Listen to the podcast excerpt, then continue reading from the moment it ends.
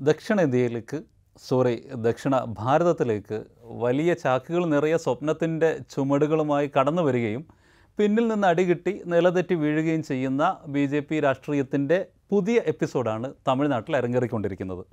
B J പിയുമായുള്ള എല്ലാ ബന്ധങ്ങളും അവസാനിപ്പിക്കുന്നതായി A I D M K പ്രഖ്യാപിച്ചിരിക്കുന്നു.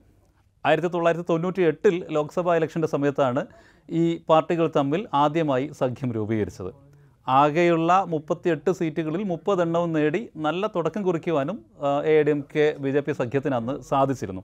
എന്നാൽ അത് വാജ്പേയിയുടെ കാലഘട്ടമായിരുന്നു. അന്ന് കുറച്ച് നാൾ മാത്രമേ സെൻട്രൽ ഗവൺമെന്റ് നിലനിന്നുള്ളൂ. ഒരു വർഷത്തിനകം ബി ജെ പിയുമായി ജയലളിത ഉടക്കുകയും സഖ്യത്തിൽ നിന്ന് പിന്മാറുകയും തുടർന്ന് കോൺഗ്രസുമായി ബന്ധം സ്ഥാപിക്കുകയും ചെയ്തു. തൊട്ടടുത്ത വർഷം നടന്ന ഇലക്ഷനിൽ അവർക്കും നന്നായി പെർഫോം ചെയ്യാനും സാധിച്ചു.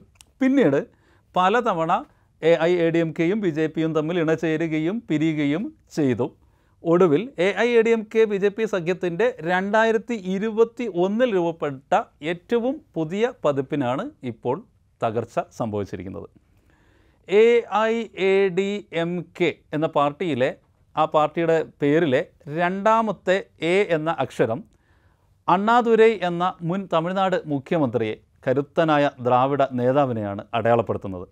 അങ്ങനെയുള്ള അണ്ണാദുരയെ അപമാനിച്ചുകൊണ്ട് സംസാരിച്ച Tamil Nadu B J P chief അണ്ണാമലയുടെ അതിസാഹസികതയാണ് ഇപ്പോൾ ബന്ധം അവസാനിപ്പിക്കാൻ ഹേതുകമായി A A D M K നേതൃത്വം ചൂണ്ടിക്കാണിക്കുന്നത്. ജയലളിതയുടെയും എടപ്പാടി പളനിസ്വാമിയുടെയും ഒക്കെ എ ഡി എം കെയുടെ വലിയ നേതാക്കന്മാരുടെയൊക്കെ ഐഡിയോളജികളെ വ്രണപ്പെടുത്തിയും അണ്ണാമലയെ സംസാരിച്ചതായി എ ഡി എം കെക്ക് പരാതിയുണ്ട്. ജയാമ്മയ്ക്കും ഇ പി എസിനും വരെ ഐഡിയോളജി ഉണ്ടായിരുന്നു എന്ന് കേൾക്കുമ്പോൾ കണ്ണ് തുറച്ചു പോയേക്കാമെങ്കിലും ദ്രാവിഡ മുന്നേറ്റ രാഷ്ട്രീയത്തിന്റെ സ്ഥാപകനും പണ്ഡിതനും ദ്രവീഡിയൻ ഐഡിയോളജിസ്റ്റുമായ അണ്ണാദുരൈ എല്ലാ തമിഴർക്കും സമാദരണീയനായ നേതാവ് തന്നെയാണ്.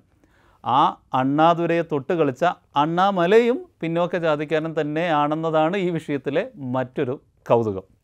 വളരെ ചെറിയ മുപ്പതാം വയസ്സിലോ മറ്റോ വളരെ ചെറിയ പ്രായത്തിൽ തന്നെ രാഷ്ട്രീയത്തിൽ എത്തുകയും തൊട്ടടുത്ത വർഷം ബി ജെ പിയുടെ തമിഴ്നാട് തലവനായി അവരോധിക്കപ്പെടുകയും ചെയ്ത അണ്ണാമലയുടെ പ്രവൃത്തി പരിചയത്തിലുള്ള കുറവും ഒരുപക്ഷെ ഇത്തരത്തിലുള്ള ദുസ്സാഹസഹങ്ങൾക്ക് കാരണമായിട്ടുണ്ടാകാം എന്നും ആലോചിക്കാവുന്നതാണ്. എന്തായാലും ഡൽഹിയിൽ മോദിയും ഷായുമായി വളരെ അടുത്ത ബന്ധമാണ് അണ്ണാമലയ്ക്കുള്ളതെന്നതിൽ തർക്കമില്ല.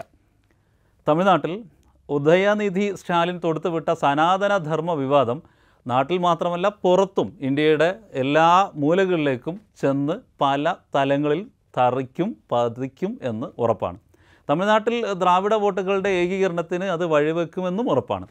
സംസ്ഥാനത്തിന് പുറത്ത് എന്ത് തന്നെ സംഭവിച്ചാലും സഹിച്ചേക്കാം. എന്നാൽ ദ്രാവിഡ വോട്ടുകൾ മുഴുവൻ ഡി എം കെക്ക് കീഴിൽ ഏകീകരിക്കപ്പെട്ട് ആ വോട്ട് ബാങ്ക് മുഴുവൻ തങ്ങൾക്ക് നഷ്ടമാകുക അങ്ങനൊരു സാഹചര്യം ഉണ്ടാവുകയാണെങ്കിൽ അത് നിലനിൽപ്പ് തന്നെ അപകടത്തിലാക്കും എന്നുള്ള തിരിച്ചറിവാണ് യഥാർത്ഥത്തിൽ ഇപ്പോൾ പളനിസ്വാമിയുടെയും A I A D M കെയുടെയും കണ്ണ് തുറപ്പിച്ചിട്ടുണ്ടാകുക ബംഗാളിൽ മമതയ്ക്കും ബീഹാറിൽ സമതയ്ക്കും മഹാരാഷ്ട്രയിലെ ശിവസേനയ്ക്കും കാശ്മീരിലെ നേതാക്കന്മാർക്കും ഒക്കെ ഉണ്ടായ സമാനമായ തിരിച്ചറിവുകളുടെ മറ്റൊരു പതിപ്പ് എന്നും പറയാം.